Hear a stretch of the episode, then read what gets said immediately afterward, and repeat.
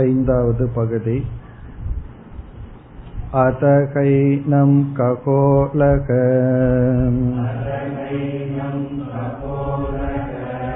कौशीतके यः पप्रच्छ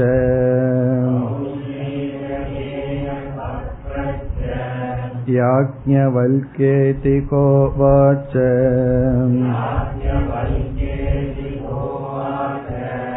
यदेव साक्षात् अपरोक्षात् ब्रह्म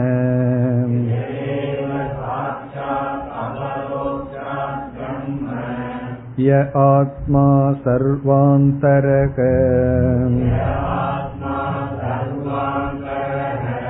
तं मे व्याचक्ष्वेति एषत आत्मा सर्वान्तरक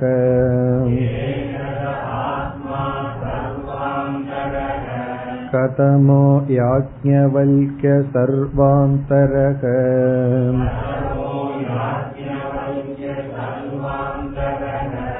यो अशनाय पिपासे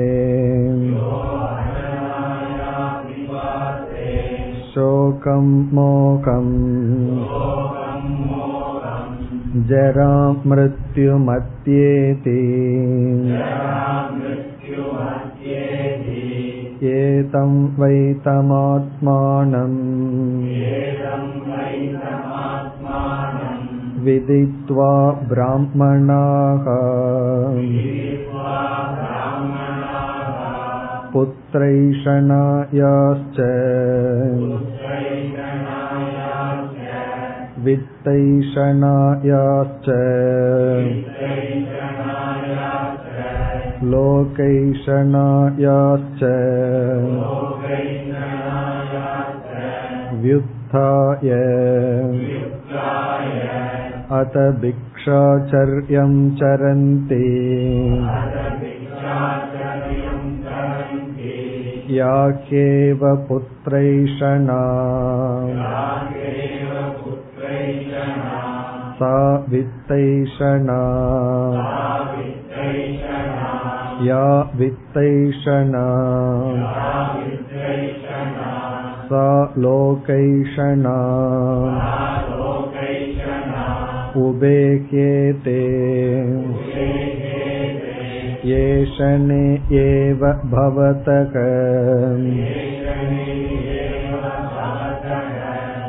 तस्मात् ब्राह्मणः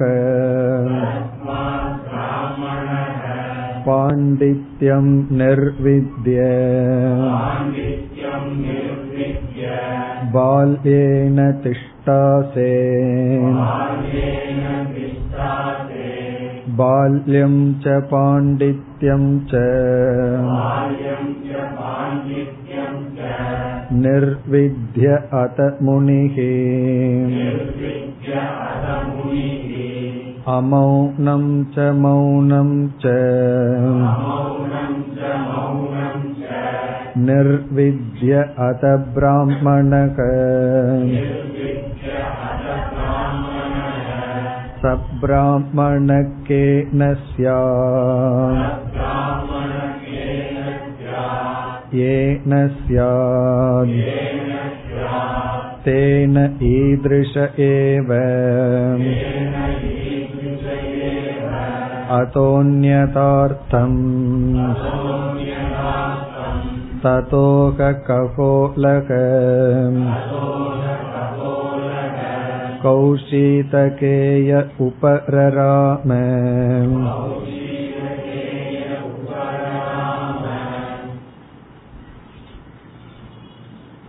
தஸ்மாத் பிராமணக பாண்டித்யம் நிர்வித்திய பால்யேன திஷ்டாசேத். பாண்டித்யம் நிர்வித்திய சாஸ்திர சிரவணத்தை பூர்த்தி செய்து சிரவணம் என்கின்ற சாதனையை முடித்ததற்கு பிறகு பால்யேன திஷ்டாசேத். பால்யத்துடன் இருக்க விரும்ப வேண்டும். என்றால் பால்யத்துடன் இருக்க வேண்டும். சென்ற வகுப்பில் பால்யம் என்ற சொல்லினுடைய விளக்கத்தை பார்த்தோம். மூன்று பொருள்களை பார்த்தோம். ஒன்று ஞான பலபாவேன திஷ்டாசேத். ஞானத்தினுடைய பலத்துடன் இருக்க வேண்டும். பால்யம் என்கின்ற சொல்லுக்கு பலசிய பாவக என்று பார்த்தோம். பலம் ஸ்ட்ரென்த் ஞான பலத்துடன் இருக்க வேண்டும். அப்படி என்றால் நாம் எந்த அனாத்மாவை பலமாக நினைத்து வருகின்றோமோ அந்த அனாத்மா பலமற்றது என்று உணர வேண்டும். பொருள் மக்கள் இவைகளெல்லாம் நமக்கு பலத்தை கொடுப்பதாக நினைக்கின்றோம். அந்த பலத்தை துறந்து ஞான பலத்துடன் இருக்க வேண்டும். பிறகு இரண்டாவதாக நாம் பார்த்த பொருள் பாலசிய பாவக பால்யம் என்று பார்த்தோம். ஒரு குழந்தையை போல் இருக்க வேண்டும். பாலனை போல் இருக்க வேண்டும். ஒரு குழந்தை மற்றவர்களிடம் தன்னை நிரூபிக்க முயற்சி செய்யாது நான் யார் அப்படின்னு நிரூபிக்கணும். நான் இப்படிப்பட்டவன். மற்றவர்களிடத்தில் தனக்கு ஒரு அங்கீகாரம் தேவை என்ற முயற்சி செய்யாது. அது அதுவாக இருக்கும். அப்படி குழந்தையை போல் நீ நீயாக இருக்க வேண்டும். பிறகு குழந்தைக்கு எப்படி கர்வமெல்லாம் இல்லையோ அதுபோல மாணித்துவம் தம்பித்துவம் போன்ற கர்வமற்று இருக்க வேண்டும். பிறகு மூன்றாவதாக நாம் பார்த்த பொருள் மனநம். நீ அடைந்த ஞானத்தை பலப்படுத்த வேண்டும். இப்ப பால்யேன திஷ்டாசேத் என்றால் மனநம் என்ற சாதனையில் அடைந்த ஞானத்தை உறுதிப்படுத்த வேண்டும். ஞானம் எப்பொழுது உறுதியாகிறது என்றால் எப்பொழுது சந்தேகம் இல்லையோ அப்பொழுது உறுதியாகின்றது. ஞானத்துக்கு உறுதியின்மை என்பது சந்தேகம். ஆடுகிறது அப்படின்னு என்ன அர்த்தம்? ஒரு கம்பம் இருக்கு அதை நட்டி வச்சிருக்கோம். அது ஆடுகிறதுனா உறுதியை இழந்து விட்டதுன்னு அர்த்தம். இப்ப ஞானத்தினுடைய ஷேக் என்ன என்றால் சந்தேகம்.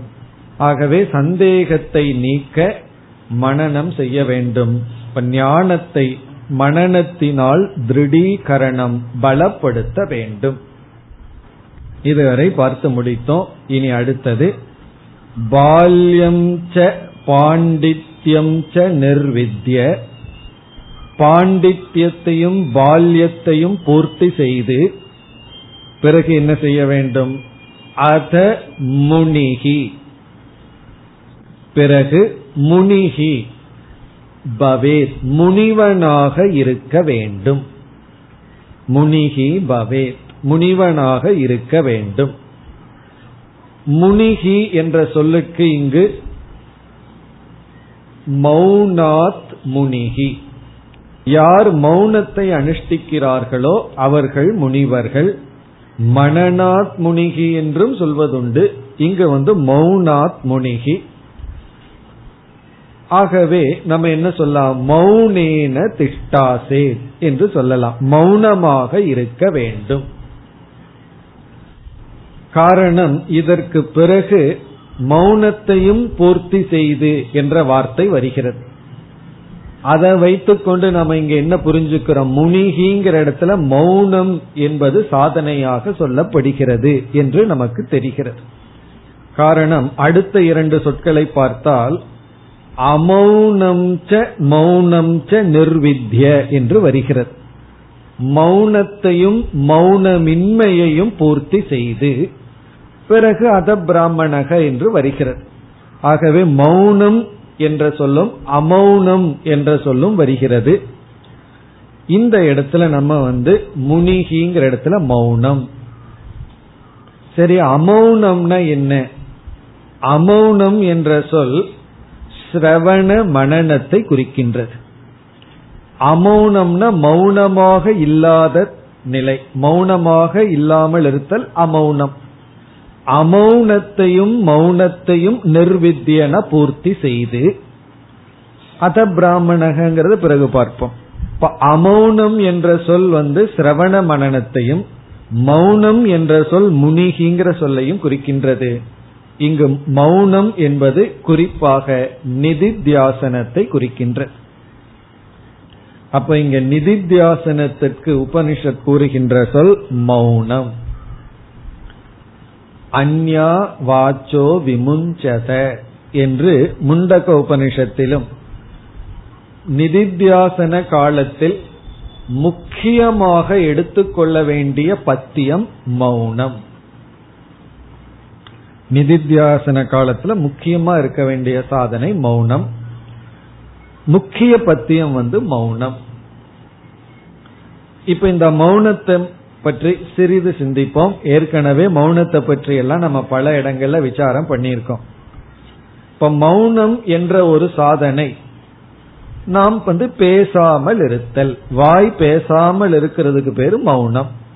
ஒருவர் கேள்வி கேட்டு நம்ம பதிலே சொல்லலைன்னா என்ன சொல்லுவோம்? ஏன் மௌனமா இருக்க? ஏன் ஒன்னும் சொல்லவில்லை? ஏன் பேசவில்லை? இப்ப பேசாமல் இருத்தல். இந்த மௌனத்தை வந்து பல கோணங்கள்ல நம்ம பார்க்கலாம். உபாசகர்களுடைய மௌனம் ஞானிகளினுடைய மௌனம்னு மௌனத்தை முதல்ல ரெண்டா பிரிக்கிறோம். ஞானத்தை அடையாமல் உபாசனை காலத்தில் இருப்பவர்கள் அனுஷ்டிக்கின்ற மௌன விரதம். பலர் வந்து மௌன விரதம் இருப்பார்கள். ஆனா வந்து அவர்களுக்கு ஆத்ம ஞானமோ இதெல்லாம் கிடையாதுதான். கர்மகாண்டிகளா இருப்பார்கள் அல்லது சாதகர்களாக இருக்கும் பொழுது சிரவணத்துக்கு முன் ஞானத்தை அடைகிறதுக்கு முன் மௌன விரதம் என்ற ஒரு விரதத்தை அனுஷ்டித்தால் அது எந்த அளவுக்கு நமக்கு பயன்படும் அது எப்படி? பிறகு நிதித்தியாசன காலத்தில் இருக்கிற மௌனம் இந்த இரண்டுக்கும் உள்ள வேற்றுமை என்னன்னு பார்க்க போறோம். இப்ப அவர்களுடைய மௌனத்தை முதலில் முதல் விதமான மௌனம் உபாசகர்களுடைய மௌனத்தை காஷ்ட மௌனம் என்று சொல்வார்கள். காஷ்ட மௌனம் அது ஒரு ஃபர்ஸ்ட் ஸ்டேஜ் காஷ்ட மௌனம் அப்படின்னு சொன்னா ரொம்ப கிராஸ் லெவல் அர்த்தம். வாய் பேசாமல் இருக்கும் அவ்வளவுதான். வாய் மட்டும்தான் பேசாம இருக்கும். மீதி எல்லாம் பேசிட்டு இருக்கும் அர்த்தம். அப்படின்னு என்ன தெரியுமோ? கண்ணு பேசும் கை பேசும் கை எழுதி காட்டுவோம் ஜாட காட்டுவோம். சில பேர் வந்து உச்சரிப்பு வராதே தவிர அப்படியெல்லாம் பேசி கொண்டு இருப்பார்கள். ஒரு லாங்குவேஜ் வராதே தவிர ஆனா ஒரு சவுண்டு வரும். அத மௌனம்னு நினைப்பார்கள். இது இதுக்கு பேர் காஷ்ட மௌனம். காஷ்ட மௌனம்னா வாயை மட்டும் பேசாம வச்சுக்கிறது. ஆனா வந்து அந்த மௌன விரதம் இருக்கிற காலத்துல மனது வந்து மூணு மடங்கு பேசிட்டு இருக்கும். மற்ற நேரத்திலேயாவது மனது பேசாம கொஞ்சம் அமைதியா இருக்கும்.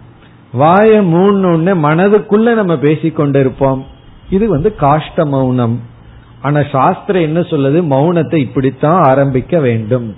எடுத்த உடனே ஹையஸ்ட் ஸ்டேஜ் கிடைக்காது. பரவாயில்ல இப்படி ஆரம்பிக்கலாம். பிறகு இரண்டாவது மௌனம்.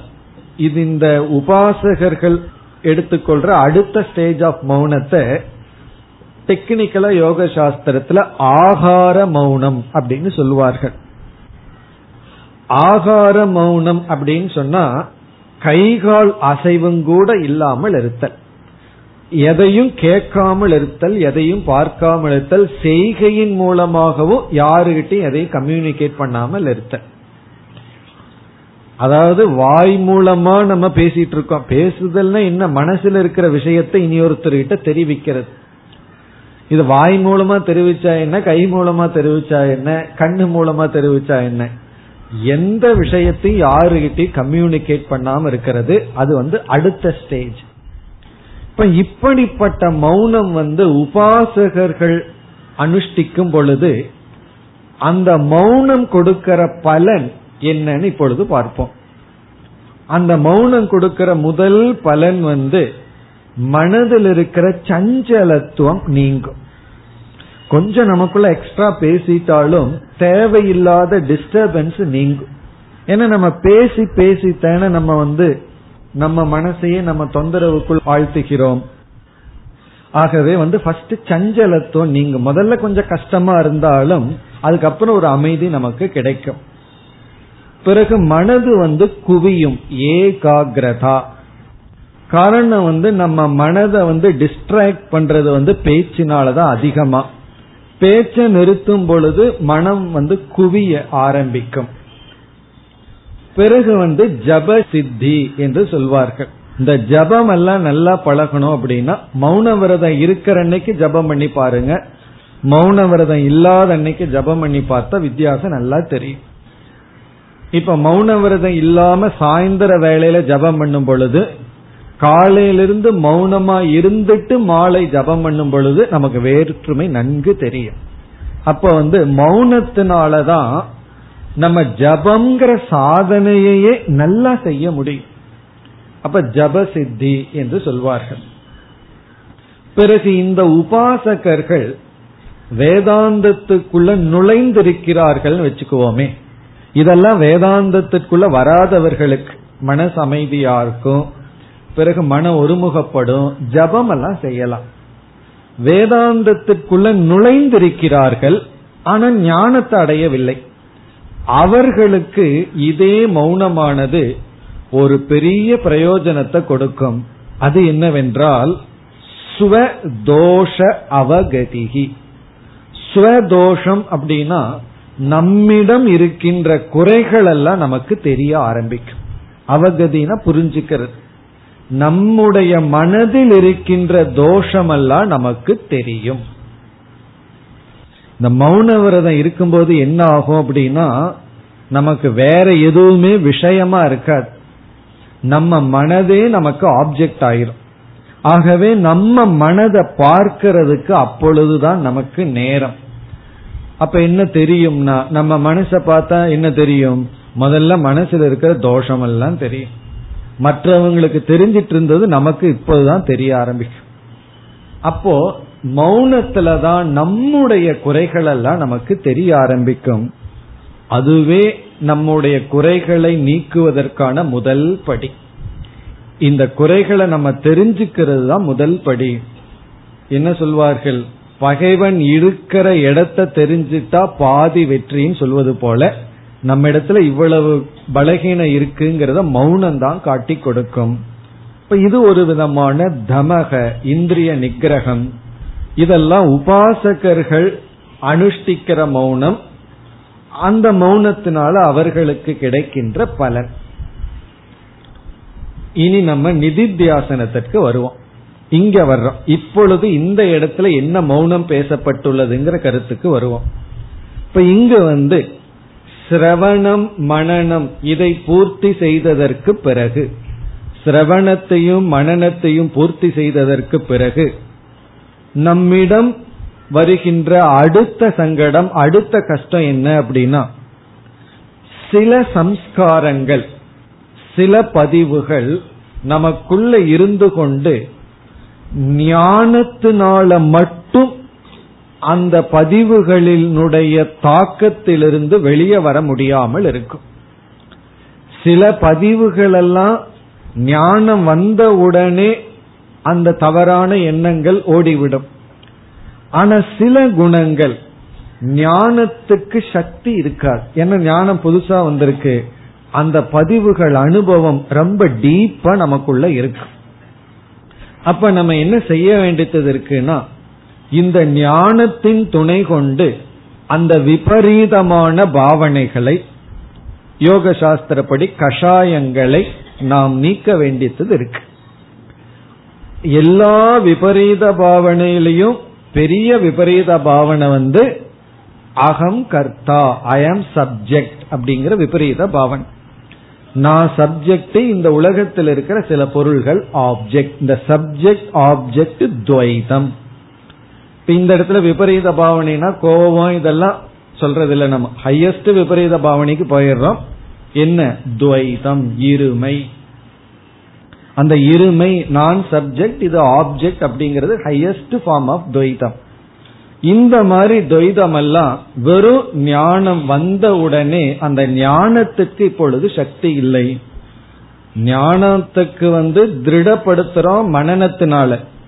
இப்ப மீண்டும் ஞானத்தை வேறு ஒரு விதத்துல திருடப்படுத்த வேண்டும் என ஞானத்துக்கு நம்மிடத்திலே ஒரு பகைவன் இருக்கின்றான். நம்முடைய பழக்க தோஷம். அப்ப நம்ம சாஸ்திரம் என்ன சொல்கின்றது? நிதித்தியாசனம்ங்கிற சாதனை செய்ய வேண்டும். நிதித்தியாசனம்ங்கிற சாதனையை பற்றி நம்ம பல இடத்துல பார்த்துட்டதுனால அதனுடைய லட்சணத்தை மட்டும் இங்க பார்ப்போம். நிதித்தியாசனம் என்பது நாம அடைந்த ஞானத்தை மீண்டும் மீண்டும் நமக்குள் ஞாபகப்படுத்தி அந்த ஞானத்தில் இருந்து பழகுதல். இப்ப ஞானத்துல இருந்து பழகுதல்னா என்ன? இப்ப இங்க ஞானம் என்ன அப்படின்னா அகம் பூர்ணக அகம் முக்தக அகம் அமிர்தக. இது ஞானம். இப்ப நான் முக்தன் நான் பூர்ணமானவன்கிற ஞானம். ஆனா நான் வந்து பத்தன் நான் சம்சாரிங்கிறது விபரீத பாவனை. இப்ப இந்த நான் பூர்ணமானவன் அப்படிங்கிற ஞானத்துல இருந்து பழகுவது நிதித்தியாசனம். இப்ப நிதித்தியாசன காலத்துல நமக்கு வந்து தியானத்தை போல் சமான விருத்தி தேவைப்படுது. அகம் அசம்சாரிங்கிற விருத்தி பிரவாகம் தேவைப்படுகிறது. எப்படி உபாசன காலத்துல ஜபத்துல ஈஸ்வரனுடைய நாமத்தினுடைய ஓட்டம் தேவைப்படுதோ அதே போல இங்க ஞானத்தினுடைய ஆவருத்தி. இங்க ஞானம்னா வெறும் தத்துவமசிங்கிற சப்தம் அல்ல அர்த்தத்தினுடைய ஆவருத்தி அதனுடைய தொடர்ச்சி தேவைப்படுகிறது. இப்ப அந்த இடத்துல சாஸ்திரம் வந்து அந்த தொடர்ச்சி நன்கு நடைபெற வேண்டும் என்றால் மௌனம் என்கின்ற விரதத்தை அல்லது பத்தியத்தை மேற்கொள்ள வேண்டும். என்று இங்கு சொல்லப்படுகிறது. எப்படி? ஜபத்துக்கு உபாசகர்கள் அனுஷ்டிக்கிற மௌனம் பிரயோஜனமா இருக்குமோ அதே போல நிதித்தியாசகர்களுக்கு ஞானத்தில் இருந்து பழக மௌனம் இங்கு சொல்லப்படுகிறது. இப்ப இந்த மௌனம் அந்த மௌனத்துக்கு என்ன வித்தியாசம்னு சொன்னா உபாசகர்களுடைய மௌனம் கொஞ்சம் சுலபமான மௌனம். இங்கு அதைவிட கடினமான மௌன விரதம் சொல்லப்படுகிறது. இங்க சொல்லப்படுற மௌன விரதம் இருக்கே அதை உபாசகர்களுக்கு சொல்வதை விட கடினமான மௌன விரதம் அது என்ன மௌனம் என்றால் அதுக்கு நம்ம முண்டகத்துக்கே போறோம். அந்யா வாச்சோ விமுஞ்சத. இங்க சொல்லப்படுற மௌன விரதம்ங்கிறது அனாத்ம விஷயமான சொற்களை விட்டு விடுதல். அனாத்ம விஷயமான பேச்சுக்களை மட்டும் விடுதல். அதுதான் இங்க சொல்ற மௌனம். ஆத்ம விஷயமான பேச்சுக்களை விடணும்னு இங்கு சொல்லப்படவில்லை. அப்படின்னு என்ன அர்த்தம்? இங்கு சொல்ற மௌனத்துல வாய் பேசுதல் வாய் பேசாமல் இருத்தல்ங்கிறத பற்றி முக்கியத்துவம் இல்லை. உபாசகர்களுக்கு தான் முக்கியம். ஒரு வார்த்தை மறந்து பேசிட்டாங்கன்னா மௌன விரதம் போச்சுன்னு நினைப்பார்கள் ஆனா இங்க வந்து வாய் பேசுதா இல்லையாங்கிறது முக்கியத்துவம் இல்லை. எதை பேசுகிறோம் எதை பேசவில்லை அதுலதான் முக்கியத்துவம். இங்க சப்ஜெக்ட் மேட்ரு அதுலதான் இங்க முக்கியத்துவம். அங்க வந்து இந்திரியத்துக்கு முக்கியத்துவம். இங்க வந்து என்ன எதை பேசுறோம்ங்கிறதுலதான் முக்கியத்துவம். இங்க மௌனம் அப்படின்னு சொன்னா அனாத்ம விஷயமான பேச்சை விட்டு விட வேண்டும். இது ஏன் கஷ்டம்னு சொல்றோம் அப்படின்னா என்னைக்குமே சாப்பிட்றதே உதாரணமா நீங்கள் எடுத்துக்கொண்டால் ஃபுல்லா சாப்பிட்றது அது சுலபம். ஏன்னா அது பிராக்டிஸ் எல்லாத்துக்கும் இருக்கு. சாப்பிடாம இருக்கிறது அதுவும் ஒரு விதத்துல சுலபம். கொஞ்சம் கஷ்டம் அவ்வளவுதான். ஏன்னா கிச்சன் பக்கமே போக மாட்டோம். கடினம் எது தெரியுமோ? பாதி வயிறு சாப்பிடுவது. குறைவா சாப்பிடுறது மிக மிக கடினம். முயற்சி பண்ணி பாருங்க தெரியும். அதாவது நல்லா பசிக்கணும் ஒரே ஒரு இட்லி சாப்பிட்டு எந்திரிச்சு வரணும். முடியுமா? அந்த இட்லி சாப்பிடுற மாதிரி இருக்கணும். அல்லது எது நமக்கு பிடிக்குதோ அந்த ஐட்டம் நிறைய பிளேட்ல போட்டு குறைவா சாப்பிட்டு எழுந்து வரணும். அந்த பசியை வச்சு காப்பாற்றணும் மிக மிக கடினம். அப்படி பேசிட்டே இருக்கிறது சுலபம். கண்ட்ரோல் இல்லாம பேசுறது சுலபம். வாய பேசாம மூடி இருக்கிறது கொஞ்சம் கஷ்டப்பட்டா அதுவும் முடியும். அளவா பேசுறது இருக்கே அது மிக மிக கடினம். அளவா பேசுறதுன்னா என்ன? இத பேசணும் இத பேசக்கூடாதுன்னு ஒரு லிமிட் இருக்கே நம்மளே ஒரு வரையறை வச்சுக்கிறது மிக மிக கடினம். ஆனா இந்த கடினமான சாதனைய ஆரம்பத்தில் இருக்கிறவங்களுக்கு சொல்லவில்லை. எல்லாம் அட்வான்ஸ்டு பீப்புளுக்கு தான் சொல்லப்பட்டுள்ளது. நிதித்தியாசகர்களுக்கு இது சொல்லப்பட்டுள்ளது. அப்படின்னா என்ன அர்த்தம் இங்க? மௌனம் என்றால் அனாத்ம விஷயத்தை நாம் விட்டு விடுதல். காரணம் என்னவென்றால் அனாத்ம விஷயத்தை பேச பேச அந்த துவைத வாசனை திருடமாகும். ஒரு பொருளை பற்றி பேச பேச அது இல்லாதது உண்மையாயிரும். இல்லாத ஒன்ன பற்றி பேசிட்டே இருந்தோம்னா அது இருப்பாயிரும். அது இருக்கிறத விட அதிக ரியாலிட்டி ஆயிரும்னு சொல்வார்கள். ஒன்னு வந்து கற்பனையா நினைச்சிட்டே இருந்தோம் அப்படின்னா உண்மையா இருக்கிறத விட நினைச்சு நினைச்சு அதனுடைய ரியாலிட்டி அதிகமாயிரும்.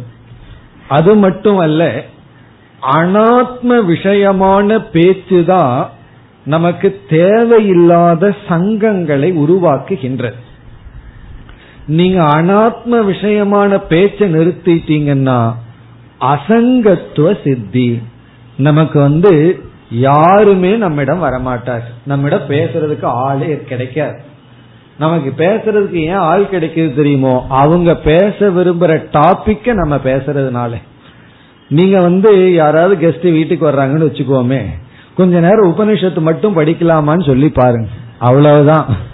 கெஸ்ட துரத்துறதுக்கு இதை தவிர வேற வழியே கிடையாது. அதுக்கப்புறம் வரவே மாட்டார். இல்ல கொஞ்ச நேரம் பகவத்கீதையை சேன் பண்ணலாமா அப்படின்னா வரமாட்டார். கொஞ்ச நேரம் ஏதாவது ஒரு டாபிக்கை பத்தி பேசிட்டு இருக்கலாமா? நியூஸ் பேப்பர்ல எடுத்து பேசலாமான்னா போதும். வீட்டுல ஆள் இருந்துட்டே இருக்கும். ஆகவே இங்க அனாத்ம விஷயமான பேச்சை நிறுத்திட்டோம் அப்படின்னா அசங்கத்துவ சித்தி.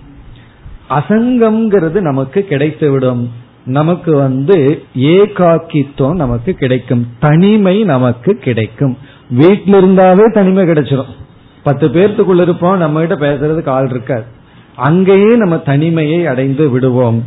ஆகவே இங்கு நிதித்தியாசகர்களுக்கு மௌனம் என்று சொல்லப்படுவது வாய் பேசுதா இல்லையாங்கிறத விட எதை பேசுகிறோம் எதை பேசவில்லை அதுதான் ரொம்ப முக்கியம். அப்படி பார்க்கையில துவைத வாசனைய உறுதிப்படுத்துவதிலிருந்து நீங்க அசங்கத்துவத்தை நாம் அடைய இங்க மௌனம் என்பது முக்கிய விரதம். அந்த முக்கிய விரதம் இங்கு சொல்லப்பட்டுள்ளது. அந்த விரதத்தின் துணை கொண்டு நம்ம நிதித்தியாசனங்கிற சாதனையை எடுத்துக்கொள்ள வேண்டும். ஆகவே அத முனிகி இஸ் ஈக்வல் டு நிதித்தியாசகனாக இருப்பாயாக. மௌனத்தை எடுத்துக்கொண்டு நிதித்தியாசனத்தில் ஈடுபட வேண்டும். அனாத்ம விஷயமான சிந்தனையையும் பேச்சையும் விட்டுவிட வேண்டும். தேவையற்ற அதுதான் தேவையற்ற பேச்சுக்களை அதாவது விவகாரத்துக்கு பேசலாம். பிறகு வந்து அனைத்து விதமான அனாத்ம சர்ச்சைகளையும் விசாரங்களையும் விட்டுவிட வேண்டும். விட்டு நிதித்தியாசனம் செய்ய வேண்டும். இனி அடுத்தது அமௌனம் ச மௌனம் ச நிர்வித்ய இப்ப இந்த இடத்துல மௌனம் அப்படிங்கிறது நிதித்தியாசனத்தை குறிக்கின்றது. அமௌனம் என்ற சொல் சிரவண மனநத்தை குறிக்கின்றது. இங்கு ஏன் யாக்கியவல்யர் சிரவண மனநத்தை அமௌனம்னு அழைக்கின்றார். அதுலயும் ஒரு பியூட்டி இருக்கு அழகு இருக்கு. அதாவது மௌனம் என்பதையும் அமௌனத்தையும் பூர்த்தி செய்து. இங்க அமௌனம்ங்கிறது பாண்டித்யம் பால்யம். ஏன் பாண்டித்யத்தையும் பால்யமும் மௌனமின்மையையும் மௌனத்தையும் பூர்த்தி செய்துன்னு சொல்லி மௌனமின்மைன்னு சொன்னார் என்றால் ஒரு சிஷ்யன் வந்து சிரவண காலத்துல முழுமையாக மௌன விரதத்தை எடுத்துக்கொண்டால் அவனால ஞானத்தையே அடைய முடியாது. நமக்கு ஞானத்தை அடைய மிக முக்கியமாக பயன்படும் கருவி பொதுவா என்ன சொல்லுவோம்? காதுன்னு சொல்லுவோம். அது உண்மைதான். காது இருந்தா தானே கேட்க முடியும். ஆனால் காதுக்கு விஷயம் வர நமக்கு வந்து வாக்குங்கிற இந்திரியம் தான் துணை புரிகின்றது இப்ப வாக்குங்கிற இந்திரியத்தின் துணை கொண்டுதான் சிரவணம் என்ற மனநம் என்கின்ற சாதனையை செய்ய முடியும். ஏன் என்றால் இப்ப நம்ம குரு கிட்ட போறோம். அங்க போய் மௌனமா இருக்கிறோம்னு வச்சுக்கோமே. அவர் முன்னாடி போய் பேசாம உட்கார்ந்துருக்கோம்னு வச்சுக்கோமே. அவர் என்ன பண்ணுவாரு? சந்தோஷம்னு அவரும் பேசாம இருப்பார். அப்ப என்ன? அவரும் வாய திறக்க மாட்டார் நீங்களும் வாய திறக்க மாட்டீர்கள். சிஷ்யனும் குருவும் வாய திறக்க மாட்டார்கள். அப்ப எங்க ஞானம் நமக்கு கிடைக்கும்? எப்படி ஞானம் நமக்கு கிடைக்கும்? அப்ப சிஷ்யன் என்ன செய்ய வேண்டும்? கேள்வியை கேட்டு குருவிடமிருந்து அறிவை பெற வேண்டும் என்றால் மௌனத்தை பின்பற்ற கூடாது. தடையாக இருக்கும். அணமனத அமைதிப்படுத்துறதுக்கும் ஜபத்துக்கும் மௌனம் தேவை. ஆனா ஸ்ரவண மனன காலத்தில் நாம வாகிந்திரியத்தை பயன்படுத்தித்தான் ஞானத்தை அடைய முடியும். ஆகவே மௌனம் அப்படிங்கிறது சிரவண மனநத்துக்கு தடை. அப்படியெல்லாம் பலர் இருக்கின்றார்கள். நம்ம பலரை பார்க்க முடியும். இந்த சாதனைகளை வந்து பேலன்ஸ் பண்ண முடியாத பலர் வந்து வீட்டில் இருக்கும் பொழுது வள வள வளன்னு பேசிட்டு இருப்பார்கள். குரு கிட்ட போய் மௌனம் விரதத்தை ஆரம்பிச்சிருவார்கள். இப்ப இங்க தேவையில்லாத விஷயங்களை போய் பேசி பேசி தேவையில்லாத விஷயத்த கேட்டுட்டு சாஸ்திரம் படிக்க போய் அங்க மௌன விரதத்தை ஆரம்பிச்சிடுறது என்ன ஆகுது அப்படின்னா அப்ப நம்ம எந்த அறிவையும் பெற முடியாது. ஆகவே இந்த வாய் பேசுதல் மூலமாக பரிப்பிரஷ்னேன்னு பகவானே சொல்லியிருக்கார். கேள்வியை கேட்டுத்தான் நம்ம வந்து ஞானத்தை அடைய முடியும். இப்ப நமக்குள்ள இருக்கிற சந்தேகத்தை நம்ம வெளிப்படுத்துறதுக்கு வாக் இந்திரியம்ங்கிறது ஒரு கருவி. அப்ப நம்ம குருவிடம் நம்முடைய சந்தேகத்தை வெளிப்படுத்த அமௌனத்தை பின்பற்ற வேண்டும். இங்க என்ன சொல்றார் யாக்கியவல்யர் அமௌனத்தை பின்பற்றி பூர்த்தி செய்து. சிரவண மனநத்தை விட்டுட்டார். சிரவண மனநத்துக்கு இவர் வந்து பாண்டித்யம் பால்யம்னு சொன்னார். அதற்கு பதிலா அமௌனத்தையும் மௌனத்தையும் பூர்த்தி செய்துன்னு சொல்றார். ஆகவே அமௌனத்தை பின்பற்றி மௌனத்தையும் பின்பற்றின்னு சொல்றார். அமௌனம்னு சொன்னா குருவிடம் நாம் பேச வேண்டும். குருவிடம் மட்டுமல்ல நம்ம மற்ற சிஷ்யர்களிடம் நம்முடைய மனதை கேள்விகளை கேட்க வேண்டும். அது மட்டுமல்ல சில சமயங்கள்ல நம்முடைய உணர்வுகளை பகிர்ந்து கொள்வதனாலேயே பேசுவதனாலேயே மனதுக்கு ஒரு சாந்தி கிடைக்கும் ஒரு தெளிவு கிடைக்கும். பிறகு சில சமயங்கள்ல கேள்வி மட்டுமல்ல குரு வந்து பொதுவான உபதேசத்தை பொதுவா செய்வார். நமக்கு நம்முடைய மனநிலைக்கு எதை பின்பற்ற வேண்டும்? இப்ப நம்ம சாதன பஞ்சகத்தை பார்த்தோம்னா ஃபர்ஸ்ட்ல இருந்து லாஸ்ட் ஸ்டேஜ் வரைக்கும் படிப்படியா சாதனைய ஆச்சாரியர் சொல்லிட்டார். சங்கரர் கூறிவிட்டார். இப்ப அடுத்த கேள்வி நான் எதை பின்பற்ற வேண்டும்? அப்ப நான் எந்த படியில் இருக்கேன்? இப்ப அதை நம்ம எப்படி தெரிந்து கொள்வது? அப்ப குருவிடம் சில சமயங்கள்ல தனிப்பட்ட முறையில நம்முடைய மனதை பகிர்ந்து என்னுடைய மனநிலை இப்ப இப்படி இருக்கு அதுக்கு எதை பின்பற்ற வேண்டும் எதை பின்பற்ற கூடாது இப்ப அப்பெல்லாம் என்னன்னா நம்முடைய மனதை நாம் வெளிப்படுத்த நமக்கு எந்த சாதனை உகந்ததுன்னு தெரிந்து கொள்ள அமௌனம் சாதனை. அந்த இடத்துல அமௌனம் தான் சாதனையாக இருக்கின்றது. அதனாலதான் அமௌனம்ங்கிறது சிரவண மனநம் இப்ப சிரவண மனன காலத்துல நம்ம நம்முடைய பேச்சு தான் நமக்கு துணை புரிகின்றது. ஆகவே அமௌனத்தையும் மௌனத்தையும் நிர்வித்திய பூர்த்தி செய்து இதுல இருந்து நமக்கு என்ன தெரியுதுன்னா மௌனம் அமௌனம் ரெண்டும் செய்யணும்னு சொல்ற. அது எப்படி ரெண்டும் செய்யணும்னா இங்க ஒரு பெரிய கான்ட்ரடிக்ஷனே தெரியுது. பக்கத்துல பக்கத்திலேயே இருக்கு. அமௌனத்தையும் பின்பற்றி மௌனத்தையும் பின்பற்றினா என்ன அர்த்தம்? முதல்ல வாய எந்த அளவுக்கு பயன்படுத்தணுமோ அப்படி பயன்படுத்தி பிறகு எங்க பயன்படுத்த கூடாதோ அங்கு பயன்படுத்தாமல் இருந்து. இப்படி பூர்த்தி செய்து இனி கடைசி பகுதிக்கு வருவோம். அத பிராமணக. இந்த இடத்துல அத இதெல்லாம் முடிந்ததற்கு பிறகு பிராமணக பவதி. இவன் பிராமணன் ஆகி விடுகின்றான். இவன் அப்பொழுதுதான் பிராமணன் ஆகி விடுகின்றான். இப்ப இவ்வளவும் பண்ணினதுக்கு அப்புறம்தான் ஒருவன் வந்து பிராமணன் ஆகிறான். இங்கே சங்கரர் ரொம்ப அழகா சொல்றார் பிராமணன் ஆகின்றான்னு என்ன அர்த்தம்? என்றால் பிரம்மத்தை அறிந்தவன் ஆகின்றான் பிரம்ம ஞானி ஆகின்றான். பிரம்ம ஏவ இதம் சர்வம் இது பிரத்யேக எஸ்ய சக பிராமணக. பிரம்ம ஏவ இதம் சர்வம். பிரம்மனே அனைத்துமாக இருக்கின்றது என்கின்ற இது பிரத்யேக எஸ்ய. யாருக்கு இப்படிப்பட்ட ஞானம் கிடைத்துள்ளதோ சக பிராமணக. அப்ப இங்க பிராமணகங்கிற சொல் வந்து முக்தனை குறிக்கின்றது. ஜீவன் முக்தனை குறிக்கின்றது. சக ஜீவன் முக்தக சியாத் அவன் ஜீவன் முக்தன் ஆகின்றான். பல அவஸ்தா ஆபன்னக. பல அவஸ்தையை அடைந்தவன். பல அவஸ்தைன்னு சொன்னா ஞானத்தினுடைய பலனை அடைந்தவன். ஞான பலனுடன் கூடி இருப்பவன். ஞான பலம் எல்லாம் நம்ம புராணத்துல படிக்கிறோம்ல அந்த ஞான பழத்தை அடைந்தவன். அங்கேயும் ஃப்ரூட்டு இங்கேயும் ஃப்ரூட் தான். ஞானம்ங்கிற பலனை அடைந்தவன். ஞான பலத்தை அடைந்தவன். கிருத கிருத்தியக. வேற விதத்துல சொல்லணும்னா கிருத கிருத்தியக. கிருத்தியம்னா செய்யப்பட வேண்டியது கிருத்தம்னா செய்தாகி விட்டது. கிருத்தியம்னா to be done கிருத்தம்னா done what is to be done is done என்ன செய்து முடிக்கணுமோ அதை செய்து முடித்தவன். ரொம்ப அழகான வார்த்தை கிருத்த கிருத்தியக.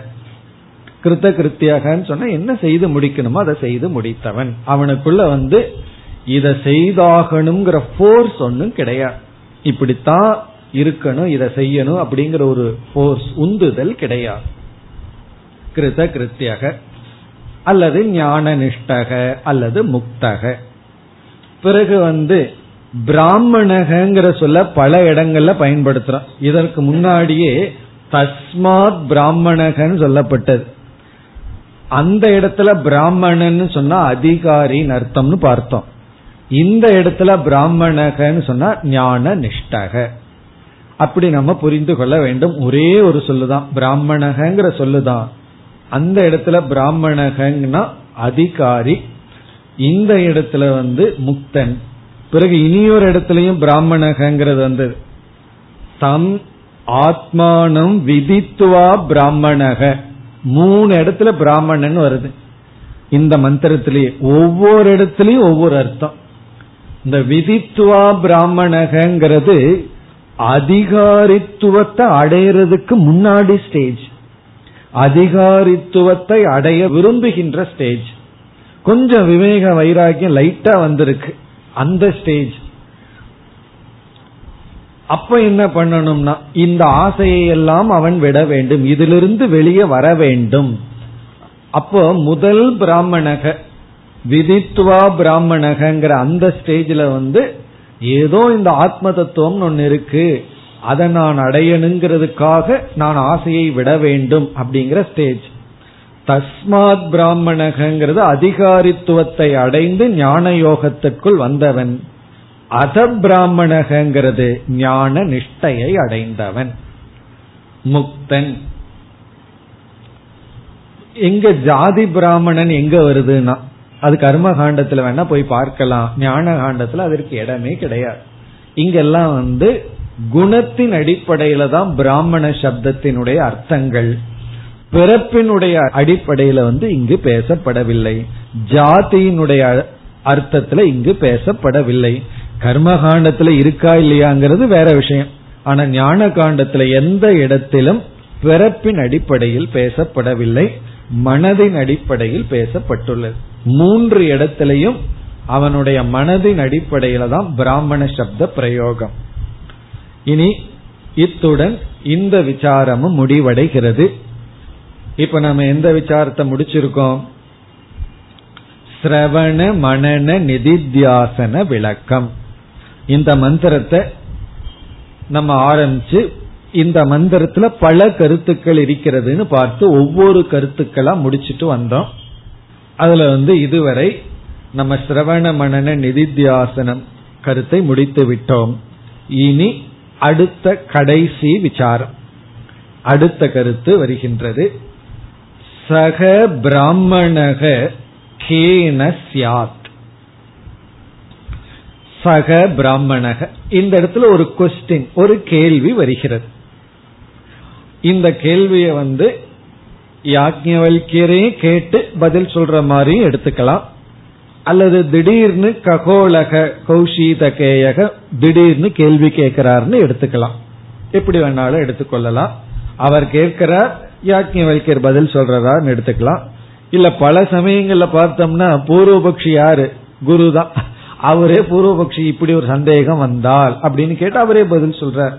ஆகவே யாக்கியவல்யரே ஒரு கேள்வி கேட்டு பதில் சொல்ற மாதிரி எடுத்துக்கலாம். பட் இது ஒரு கொஸ்டின் சக பிராமணக. இப்படிப்பட்ட பிராமணன். எப்படிப்பட்ட? இப்ப இந்த கடைசியில சொல்லப்பட்ட பிராமணன். கடைசியில சொல்லப்பட்ட பிராமணன் ஜீவன் முக்தன் அப்படின்னு அர்த்தம். இப்ப இங்க ஜீவன் முக்தன் என்று சொல்லப்பட்ட பிராமணன் சக பிராமணக இப்படிப்பட்ட பிராமணன் அல்லது ஜீவன் முக்தன் ஞான நிஷ்டன் கேன சியாத் கேன சியாத் என்றால் கேன ஆச்சாரேன சக ஞாதக சியாத் எந்த நடவடிக்கையினால் அவனை கண்டுகொள்ள முடியும்? கேன ஆச்சாரேன ஞாதக சியாத். கேன சியாத்துங்கிற இடத்துல கேனா இந்த பிராமணன் எதனால் அறியப்படுவான்? எதனால் அறியப்படுவான்னு சொன்னா எந்த ஆச்சாரத்தின் மூலமாக இவனை கண்டுகொள்வது? எந்த நடவடிக்கையின் மூலமாக இவன் இப்படிப்பட்ட பிராமணன் என்று கண்டுகொள்வது? இப்ப வந்து மூணு பிராமணன் இருக்கான் இந்த இடத்துல. இந்த பிராமணனை எந்த நடவடிக்கையின் மூலமாக கண்டு கொள்வது அதான் இங்க கேள்வி. சக பிராமணக கேன சியார் இந்த பிராமணன் எதனால் ஆவான்? வேற விதத்துல இந்த கேள்வி நம்ம பொருள்படுத்தணும்னா கேன சாதனேன சக பிராமணக சியாத் எந்த சாதனையின் மூலமாக இப்படிப்பட்ட பிராமணன் ஒருவன் ஆக முடியும் அப்படின்னு பொருள் சொல்லலாம். கேன சாதனேன. எந்த சாதனையின் மூலமாக சக பிராமணக சியாத் இப்படிப்பட்ட பிராமணன் ஆக முடியும்? ஆனா இப்படி கேள்வி கேட்கறதுல பொருத்தம் இல்லைன்னா அந்த சாதனையை தான் முன்னாடி சொல்லியிருக்காரு.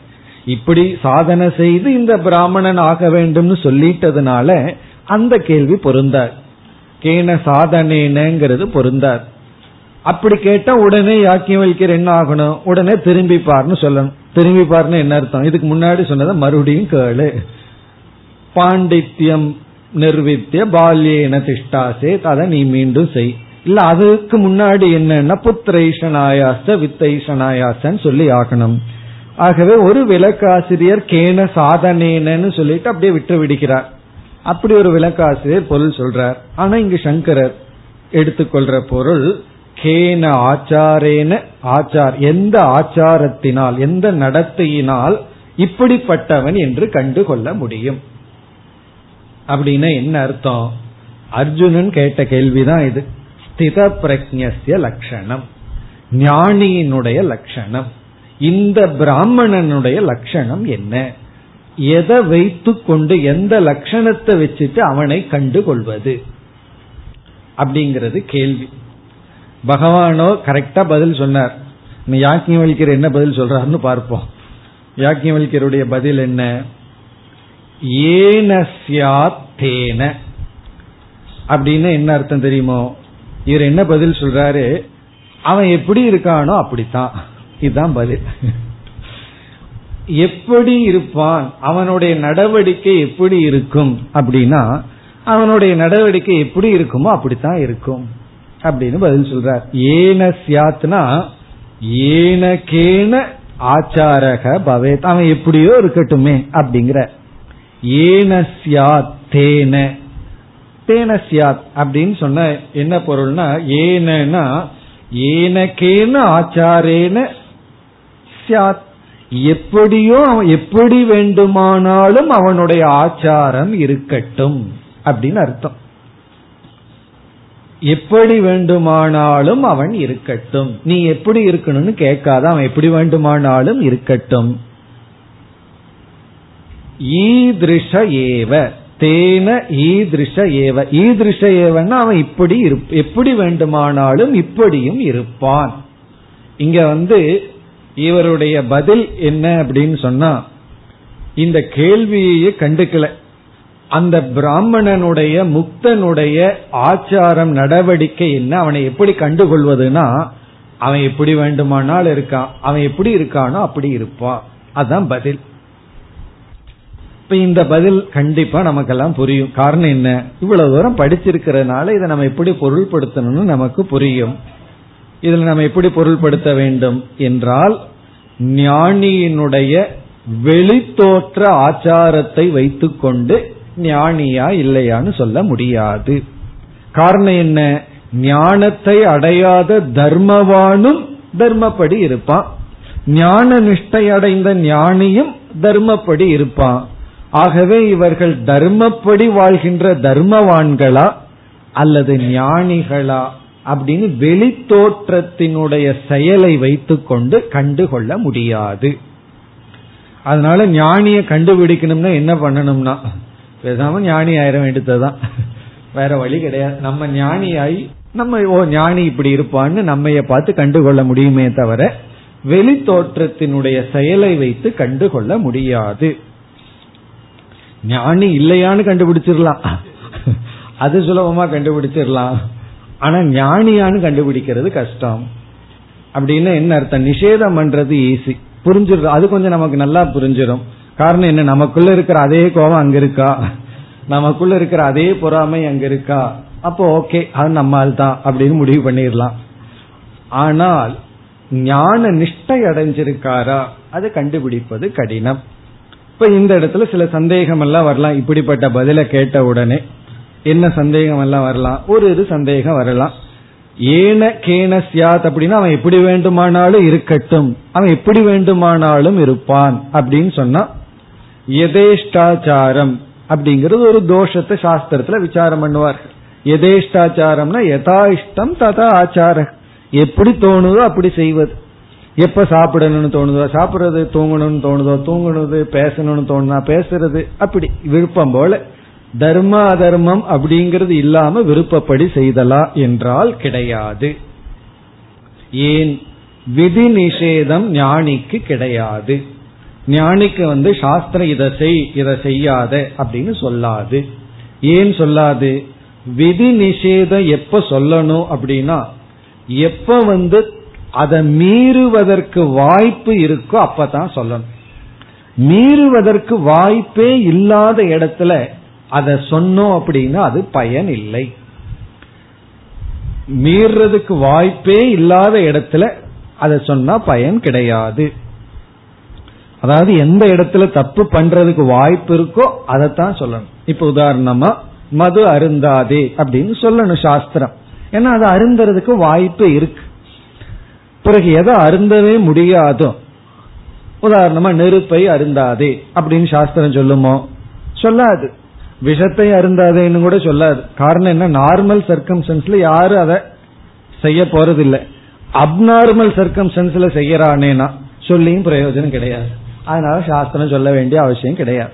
ஆகவே எங்கு வாய்ப்பு இருக்கோ தப்பு செய்யறதுக்கு அப்பொழுதுதான் சொல்லி ஆகணும். விதி வந்து வேலை செய்யும். இப்ப ஞானிக்கு அதர்மப்படி இருப்பதற்கு வாய்ப்பே இல்லையா? அப்ப அவனிடத்துல போய் வந்து இதை செய் இதை செய்யாதுன்னு சொல்ல வேண்டிய அவசியம் கிடையாது. என்ன தர்ம நிஷ்டை வராதவனுக்கு ஞான நிஷ்டை வராது. தர்மத்திலேயே நிஷ்டை இல்லைன்னா ஞானத்தில் எப்படி நிஷ்டை வரும்? ஆகவே அவர்களிடத்தில் விதி நிஷேதம் கிடையாது. விதி நிஷேதம் ஏன் இல்லைனா அவனால விதியை மீற முடியாது. ஆகவே சாஸ்திரம் வந்து அவனுக்கு ஒரு நியதி சொல்லப்படவில்லை. பிறகு பிராரப்த கர்மத்தின் வசத்தில் அவர்களுடைய வாழ்க்கை முறை எப்படி இருக்கோ அது அப்படி இருக்கும். சில ஞானிகள் கொஞ்சம் விவகாரத்தில் இருப்பார்கள் சிலர் விவகாரத்தை முழுமையாக விட்டு இருப்பார்கள். அப்படி. அவரவர்களுடைய விருப்பப்படி விட்டு விட வேண்டும். போய் கேள்வி கேட்க கூடாது நீங்க இதை செய்யணும்னு சொல்லக்கூடாது செய்யக்கூடாதுன்னு சொல்லக்கூடாது. அது அவரவர்களுடைய விருப்பம். ஆகவே ஞானியினுடைய லட்சணம்ங்கிறது ஞானியினுடைய வாழ்க்கை தான் அந்த வாழ்க்கையே லட்சணம். அவர் என்ன வாழ்க்கையோ அந்த வாழ்க்கை தான் லட்சணம். என்று இங்கு வந்து இந்த கேள்விக்கு என்ன பதில்னா ஞானி வந்து அவன் விருப்பப்படி இருப்பான். அவனுக்கு லட்சணம்ங்கிறது அவன்தான். இப்படித்தான்னு வரையறுக்க முடியாது. அதனால ஏனஸ்யாத் தேன ஈதிருஷ. ஈதிருஷன இப்படிப்பட்டவன். இதற்கு அர்த்தம் கிடையாது. தேன ஏனக்கேன ஈதிருஷக சியாத் ஏதோ ஒரு விதத்துல இப்படி அவன் இருப்பான். இத்துடன் இந்த விசாரமும் முடிவடைகின்றது. இனி சென்ற மந்திரத்தின் இறுதியில் சொன்ன அதே கருத்து மீண்டும் ஞாபகப்படுத்தி இங்கு முடிவடைகின்றது. அதோன்யதார்த்தம். அதக அந்நது ஆர்த்தம். இதுக்கு நம்ம விளக்கம் பார்க்க வேண்டிய அவசியம் இல்லை சென்ற மந்திரத்திலேயே நம்ம பார்த்து முடிச்சோம். அதக அந்நது ஆர்த்தம். அதக பிரம்மத்தை காட்டிலும் அந்நது அப்ரமமாக அனாத்மாவாக இருக்கின்ற அனைத்தும் ஆர்த்தம். ஆர்த்தம்ங்கிறனுடைய இறுதி பொருள் மித்தியா அல்லது துக்க சொரூபம் துக்க சொரூபம் அல்லது மித்யா பிறகு என்னாச்சு? ததோக ககோலக கௌஷீதகேயக உபரராம. ககோலகர் என்பவர் கௌஷீதகேயர் என்பவர் உபரராம.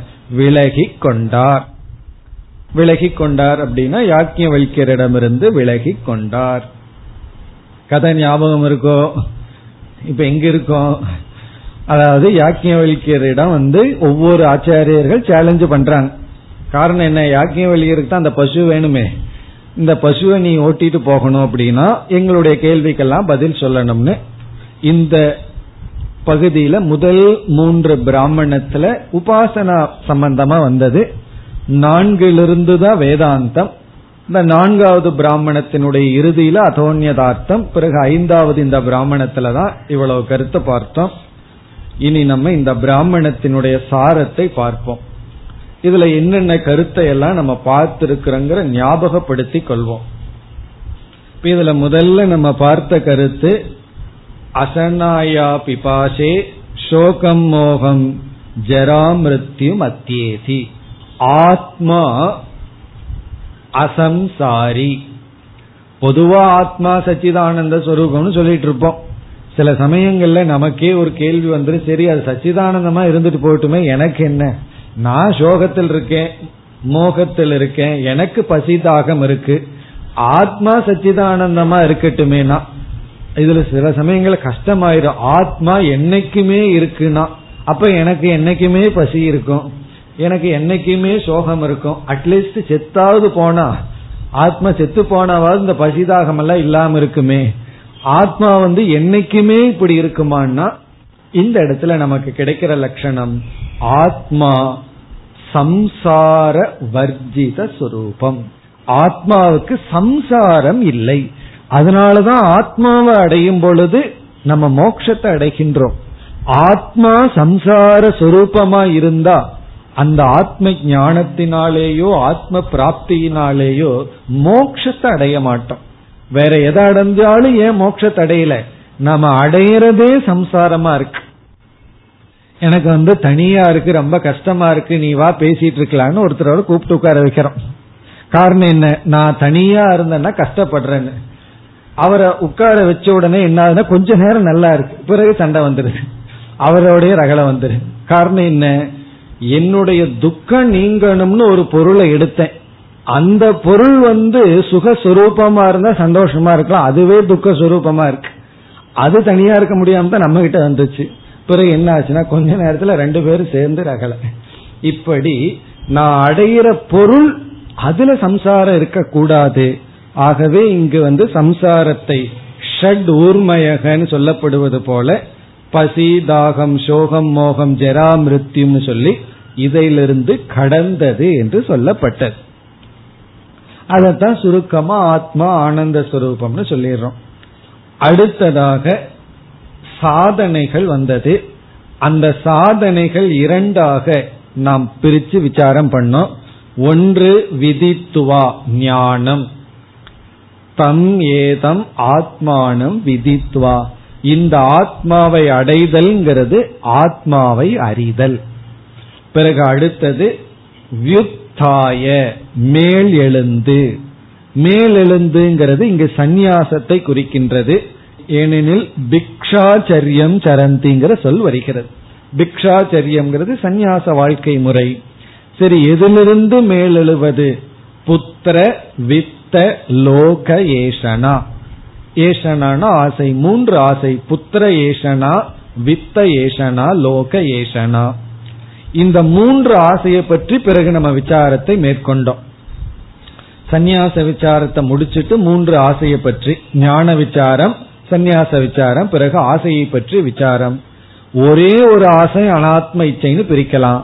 அல்லது உபேஹேதே ஏஷனே ஏவ பவத்தகன். உபனிஷத் ரெண்டா பிரிச்சு சாதன இச்சா சாத்திய இச்சா. அல்லது மூன்று இச்சை புத்திரம் வித்தக வித்தம் லோகம்னு மூத்தக வித்தம் லோகம்னு மூன்று இச்சை என்று இச்சையை பற்றிய விசாரத்தை மேற்கொண்டோம். பிறகு சிரவணமணன நிதித்தியாசனத்திற்கு புதிய பெயர்கள் வந்தது. பாண்டித்யம் பால்யம் பிறகு முனிகி. பாண்டித்யம் பால்யத்துக்கு அமௌனம் என்றும் மௌனம் என்று நிதித்தியாசனம் அல்லது முனிகி என்ற சொல்லல பார்த்தோம். இங்க பால்யம்ங்கிற சொல்லுக்கு விசேஷமா வேறு சில பொருள்களையும் பார்த்தோம். மனநம் மட்டுமல்ல குழந்தையை போன்ற சுபாவத்தை அடைதல் நட்பண்புகளை அடைதல். பிறகு வந்து நம்மைய பலப்படுத்த வேண்டியது ஞானமே தவிர மற்றது அல்ல. அதாவது ஞான பலம் நம்ம கையில வந்தா தான் மற்ற பலத்தை விட முடியும். மற்ற பலத்தை விடுறதுக்கு ஞானம்ங்கிற பலம் தேவை. மற்ற பலம் பலகீனமாகணும்னா ஞான பலம் நமக்கு தேவை. பிறகு இறுதியில பிராமணகங்கிற சொல் ஜீவன் முக்தனை குறித்தது. அந்த பிராமணனுடைய லட்சணம் என்னன்னா அவனுடைய வாழ்க்கை தான் லட்சணம். இப்படித்தான் என்று சொல்ல முடியாதுன்னு சொல்லி அதோன்யதார்த்தம். என்பதுடன் நிறைவு பெற்றது அடுத்த வகுப்பில் அடுத்த பிராமணத்திற்கு செல்வோம் ॐ पूर्णमधः पूर्णमिधं पूर्णात् पूर्णस्य पूर्णमादाय पूर्णमेवावशिष्यते ॐ शान्ति शान्ति शान्तिः